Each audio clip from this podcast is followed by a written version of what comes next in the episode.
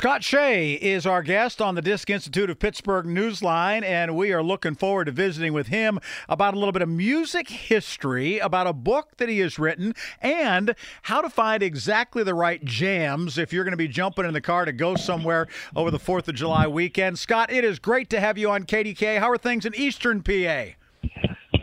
Hey, Rick. Yeah, a little a little hazy, but uh, otherwise very nice. Uh, thanks for having me on. Absolutely. Well, in addition to being a music history expert, he's got a brand new book that's about the mamas and the papas called "All the Leaves Are Brown," and we will get a chance to talk about that as well. But my first question is, how does one get to be an expert in music history? Was this just a matter of that you won all the bar games somewhere and someone deemed you that, or was this something else? How, how did you get that title?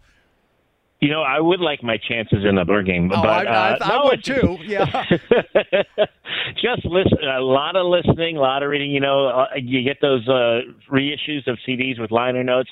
I'm actually the guy who reads the liner notes. Yeah, right. So right. I think I just absorbed all that. So, what is it about music that spoke to you really early on? I mean, whether it was rock and roll was something different that that you didn't uh, hadn't heard before, or your time working in the radio business as a producer and a and a buff. I mean, what was it about music that spoke to you?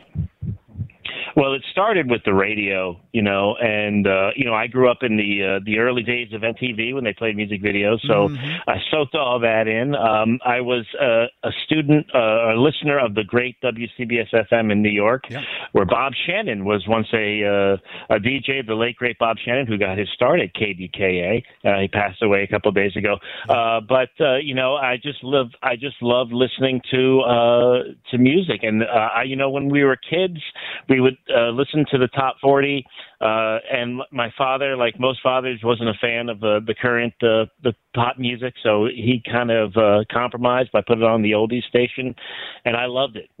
You know I loved it. I absorbed it and it's been with me ever since. You know I just love I love old doo-wop. I love 50s 60s 70s and I love the music that I grew up with and uh, there's good music out there today that I listen to so And yet, if you go through maybe a Super Bowl or some of the other, you know, big time, highly watched things, nobody would be surprised if the mamas and the papas were background music in one of those commercials. Why is their music so long living, so enduring?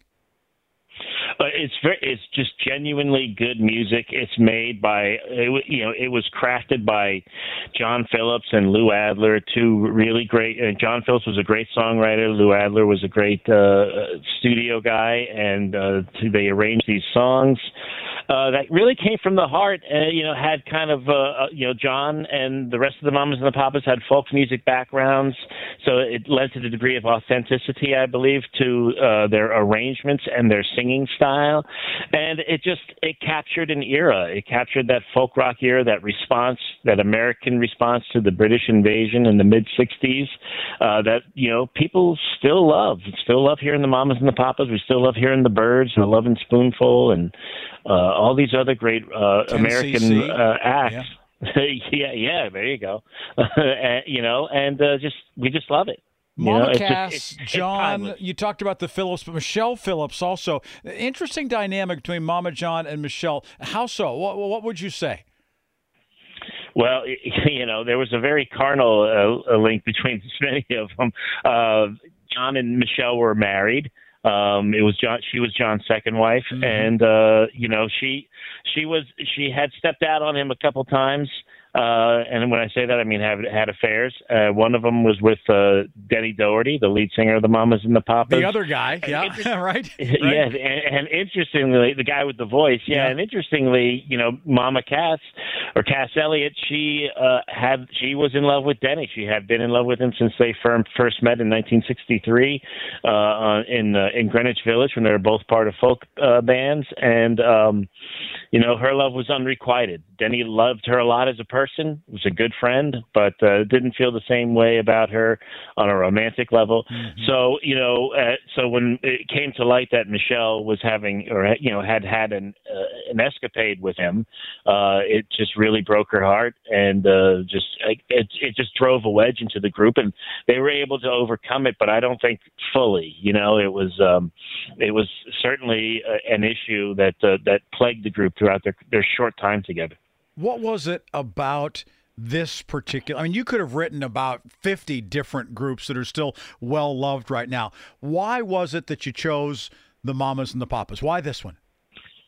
Well, they have a great story. Uh, you know, they they might not be the first group that jumps out jumps out you know into you in your mind when you think of the great rock and roll bands from the 1960s, uh, but they're certainly up there. Uh, but uh, they have maybe one of the most rock and roll stories of you know Fleetwood Mac before Fleetwood Mac, mm-hmm. and um, you know. Um, they hadn't been written about really. Their uh, their book, like uh, one writer said that reviewed my book. He said the the Mamas and the Papas bookshelf is very very thin, mm-hmm. and it's surprising to me. And when I was looking for a, a book to read on them, I it was also at the same time you know contemplating writing a book and looking for a subject. And when I saw that they had hardly been written about, um, I said, "Here it is. I got to write this story." Did you find anything about the ham sandwich? Because everybody said Mama Cass died of eating a ham sandwich. Is there any truth to that at all? There was a ham sandwich in the room. I believe she had eaten one, but she didn't choke on it. She uh, she had died of heart failure. Uh, due to, you know, she had been on these uh, these crazy diets that uh, take a designed to take a lot of weight off mm-hmm. very quickly, mm-hmm. and she had uh, you know she had yo-yoed on those, and I think those were detrimental to her health. Plus, you know her her weight uh, and combined with her her past drug use. Um, uh, caught up to her and, and, and, resulted in heart failure. Yeah, yeah, a lot of hard living. So, that, as a music expert and a music historian, can you put together for us a list or a list of groups that if you were going on a Fourth of July road trip, and let's say it's going to be you're going from Pittsburgh to the Jersey Shore this weekend, what would be on your playlist? Not necessarily individual songs, but what bands, what groups would you have on there that, regardless of someone someone's musical enjoyment or or their sweet spot that they're going to be able to say, you know what, we can all get along with this and enjoy this music from here to the Jersey Shore. Uh, there's a there's uh, there's there's a good uh, good bunch of them. You know, I would say uh, the Beach Boys are certainly one of them. Mm-hmm. Especially when you start picking out albums like Pete, uh, Pet Sounds and the Beach Boys today. Uh, um, I, I would go personally David Lee Roth era Van Halen. I think that's I think that's good stuff. A lot of people like that. Sly and the Family Stone. Um, Willie Nelson. Willie Nelson has some great road songs.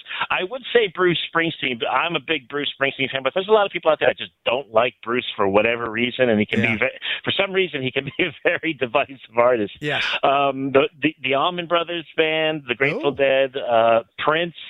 There's, there's a lot of them out there. That's an eclectic you know? mix. When you go from the Grateful Dead to Prince, that might be a hard transition. But if anybody can do it, it's probably you. It's probably you, yeah, Scott. I I. I sure appreciate it. it. Thanks so much for jumping in here. Again, the book, it's brand new, an opportunity for you to learn more about all the leaves are brown. Again, it goes into the histories of the mamas and the papas, and it says, you know, shedding some new light as to exactly what went on there. And again, not a whole lot's been written, but Scott Shea, S H E A, has done that with his brand new book, All the Leaves Are Brown, talking about how they got together and then ultimately broke apart. Scott, thanks for being here.